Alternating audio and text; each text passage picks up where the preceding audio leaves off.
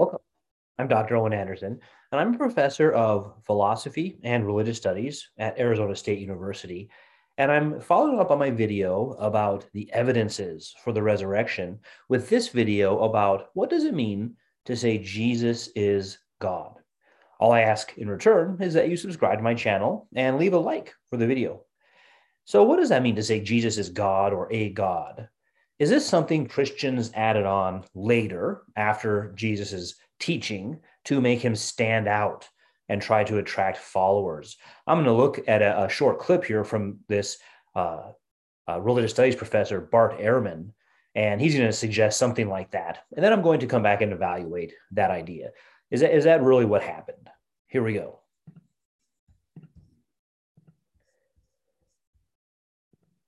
That the time of Jesus' divinity becoming divine is pushed backwards repeatedly.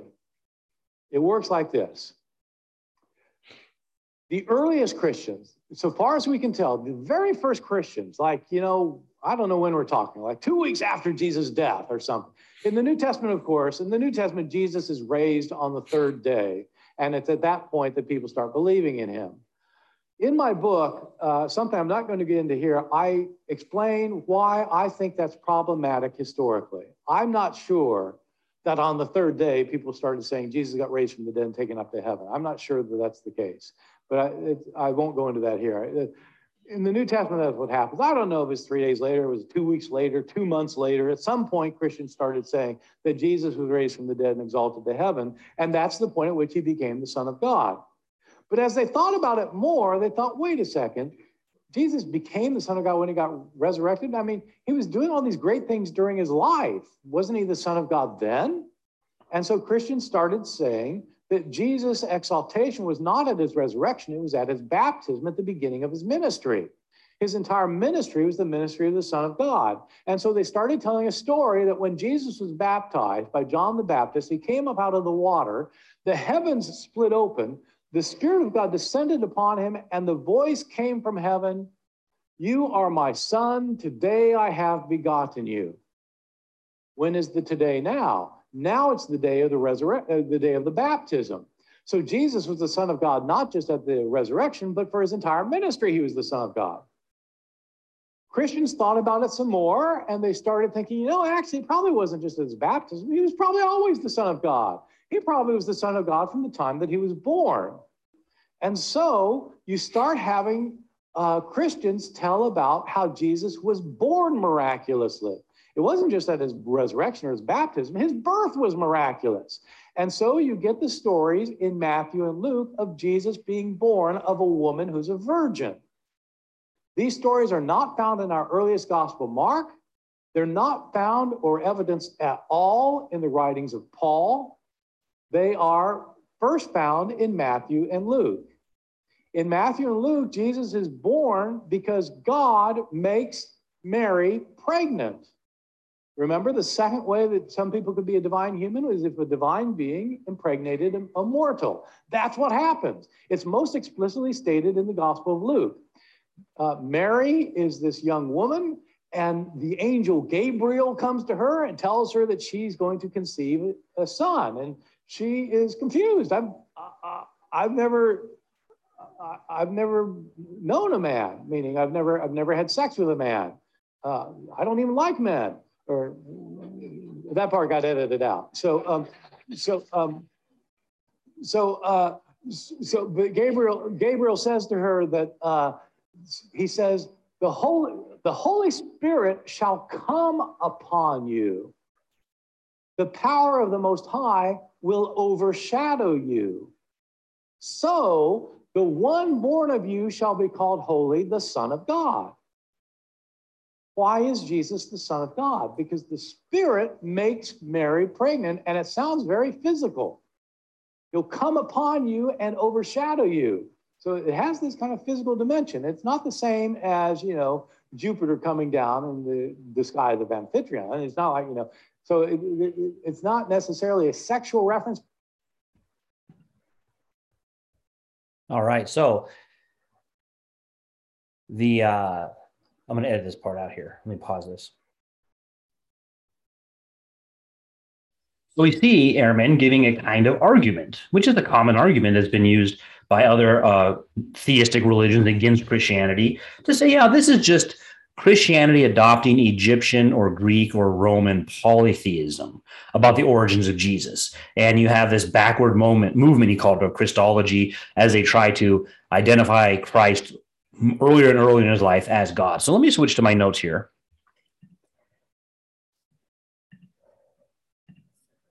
There's an interesting kind of projection on the part of Ehrman in the whole the whole video, which sometimes even gets uncomfortable.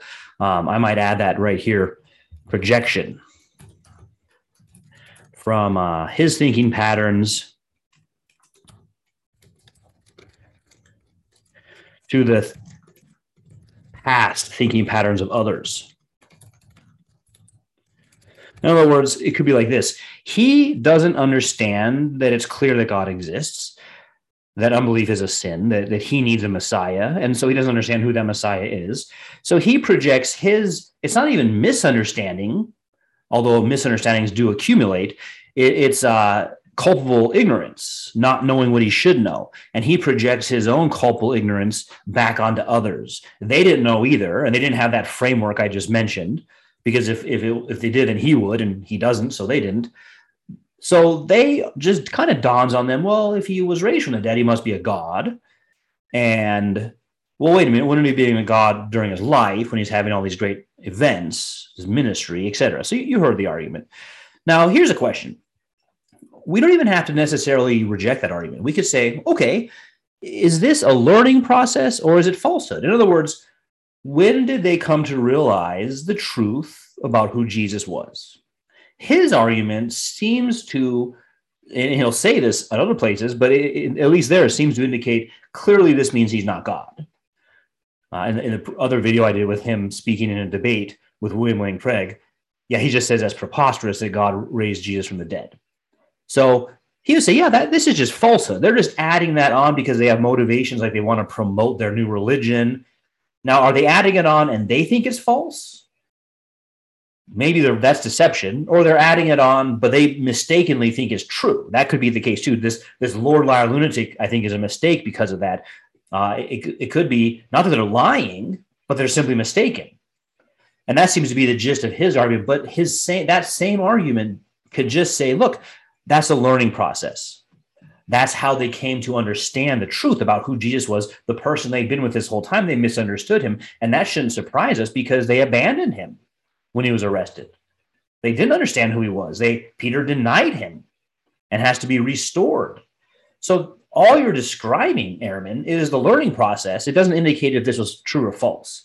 The way we'll do that is we'll know the framework of reality. Is it true that God the Creator exists? Is sin real? Is the Messiah the vicarious atonement? You know those things going into discussing Christology not the other way around. So all he's described is that learning process. Now, so the question is did Christians add this later for other reasons like promoting their new religion, but it contradicts the Old Testament? Or do they add this later and it turns out, yeah, this is just a consistent outworking of what the Old Testament promised about the Messiah?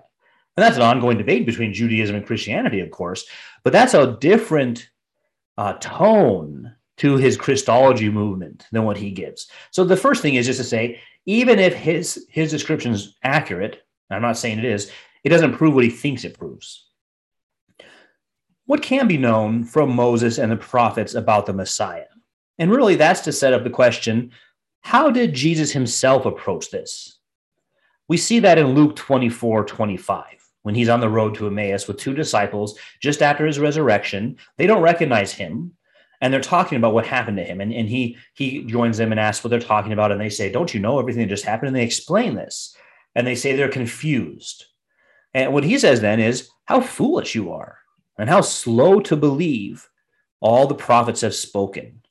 Did not the messiah have to suffer these things and then enter his glory? And beginning with moses and all the prophets he explained to them what was said in all the scripture concerning himself all the scriptures means the old what we call the Old Testament, not the New Testament. There's no New Testament yet. So he's not going to the book of Matthew to prove something So the New Testament apologists or the Christian apologists are already mistaken because that's what they usually do. They get into arguments about was the tomb empty? Did, were the, was the Lord liar lunatic? Did the apostles make this up? How many witnesses were there? When you can show this is what was expected. It's not a it's not a New Testament addition. Going to one point C here uh, is believed to be coming out of the scriptures. Okay, well, uh, what does that mean though? Who is this God that you're speaking of? That Jesus is either uh, conceived of the Virgin Mary by God or or uh, is God? How do we make sense of that? And that's where we get various interpretations of God. And his, you might have seen the very beginning, he had a, a projection of divine humans. And say, yeah, this is just one more story of divine humans. Well, is it? We have to fit those into a context out of which their stories happen. So the most common ones that he mentioned were Greek examples, and the Romans might have their their same version with different names. Zeus or Jupiter. I think he mentioned Jupiter, so Roman, but same story. Uh, that's down here at C. Maybe I should have put C first. And you get polytheist stories. Now, these don't fit at all for the following reason. When we speak about Yahweh, we're speaking about I am, the one who existed from eternity and created all things, male, female in the beginning, created by God. Nothing else is co eternal with God. God doesn't have a spouse. That's back up here to dualism. God doesn't have a spouse with whom he has babies. Christians don't teach that. There might be some, you might, I might find some aberrant group that does, but uh, this is back to Genesis 1. That's why I said Moses and the prophets. You know from the very beginning, it's clear that only God is eternal. Nothing else is eternal. That's not like polytheism and the occult at all. In polytheism, Jupiter had a beginning. He had a dad who tried to kill him, right? That's one of the parts of his story. He has a physical body the essence of Jupiter. And so, yeah, he has physical relationships with a woman to have a baby. Well, that's not what's going on at all in theism. God's not a body.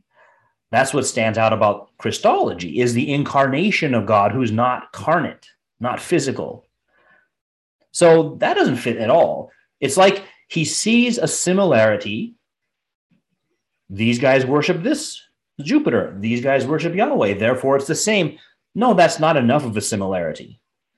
That's a superficial similarity. And I mentioned the dualistic systems where you'll have like a male and female dualism, and perhaps they have a child. And that that that's the sometimes called the pagan trinity. You'll have Baal, Ashtoreth, and the golden calf, their child. So the dualistic producing a third thing, male, female from eternity. And so they'll say, yeah, that produced Christ. Well, that's not the same framework at all. Again, the categories they're using, like what is eternal, what is a good life, are the same for all. But that's not what matters. What matters is the information you put into the answer you give. Well, what is eternal? You have a monist interpretation. Christ is one of the great thinkers that become incarnate from the one being every now and then to redirect humans back to the one. So you'll have these interpretations that are going. So the question is can we know what is true about what's eternal? Not jumping first to the deity of Christ or the virgin birth of the resurrection, but can we know is it true that only God is eternal?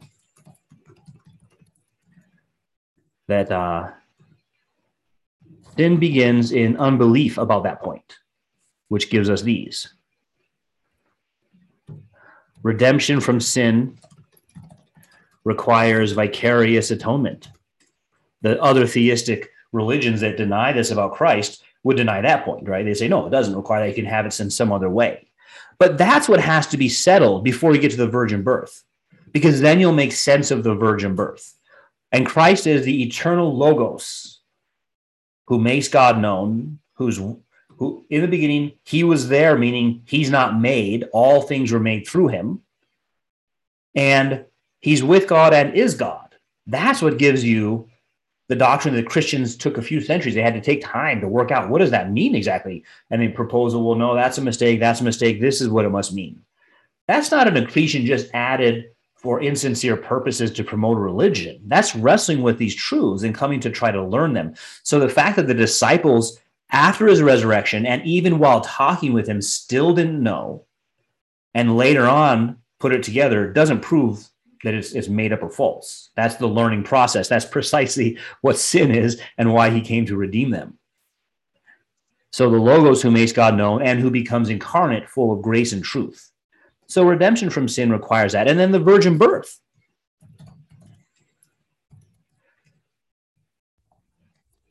Is from Genesis 3. The seed of the woman will crush the head of the serpent.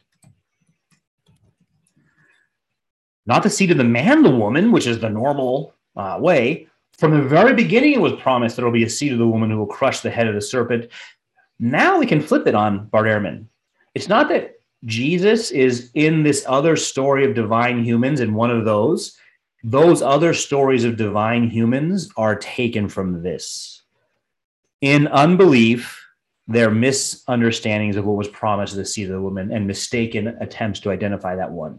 And false messiahs may have come and said, I'm the one, I'm the seed of the woman and I'll save you.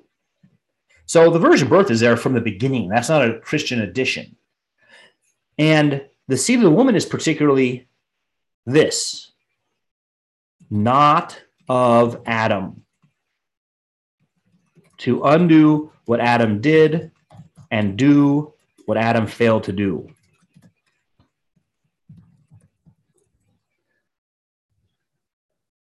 So he's not in that line. He's doing what Adam should have done. He becomes the representative of those that he stands in the place of, where Adam was a representative of those in sin. So those aren't things that Christians are adding on later. That's the teaching from Genesis coming down. And the Christians didn't see it. In the in, in, these early Christians are Jewish. They didn't see it in their own scriptures, in Moses and the prophets, and it had to be pointed out to them. That's the learning process. So the virgin birth shouldn't be approached as, say, wow, he was born, born a virgin. That's pretty rare. He must be a special person. That's not how you approach it. You approach it as, yeah, that's what we should have expected. Uh, rather than a surprise. And, and Ehrman doesn't expect it. He doesn't understand these things. And so he isn't able to expect what he should expect. Instead, he sees it as ridiculous and ancient superstition, just like the Egyptians and Greeks and Romans. And he misses these important differences. And, and in doing that, he's able to mock and make fun of the virgin birth rather than understanding its important piece in who Christ is. The one who came to undo what Adam did and do what Adam failed to do. And we see that right away in his temptations. Just like Adam was tempted, Christ was tempted, but he overcame. Where Adam, on the very first one, Adam failed right out of the gate. So the virgin birth is Jesus a God? And I put that word God there on purpose because that immediately tell, talks to us about, yeah, that's just one of these. He's just one of the, the gods that walks among us. Maybe he's one the ancient aliens will say he's one of the aliens that comes down and gives us enlightenment. That's the monistic view. One of the great teachers said, no, no, not at all. He's the Messiah, the promised one who represent vicar- in vicarious atonement. And that whole view of aliens, gods, occult is part of the sin that needs redemption the sin of failing to know that only God is eternal and God is real. God is the creator and is knowable, is not distant or silent or far away or secret, uh, is readily knowable. And that's precisely why unbelief is without excuse. So, uh, a, an alternative approach to thinking about where the virgin birth fits in and explaining how a scholar like Bart Ehrman could miss it. So, thanks for joining me in talking about the divinity of Christ.